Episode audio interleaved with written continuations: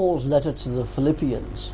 Key verses are Philippians 1:21, "For me to live is Christ, and to die is gain," and Philippians 4 verse 12 to 13, "I have learned the secret of being content in any and every situation, whether well fed or hungry, whether living in plenty or in want. I can do everything through Him who gives me strength." This is a very personal letter to loyal friends in ministry who are growing in spiritual maturity and ministering. Paul writes to them about his ministry, growth, stability, and happiness during times of suffering. He has been truly blessed and encourages the Philippians to experience these same blessings. He also talks about Jesus' humility and their responsibility to maintain unity, having the mind and knowledge of Jesus Christ.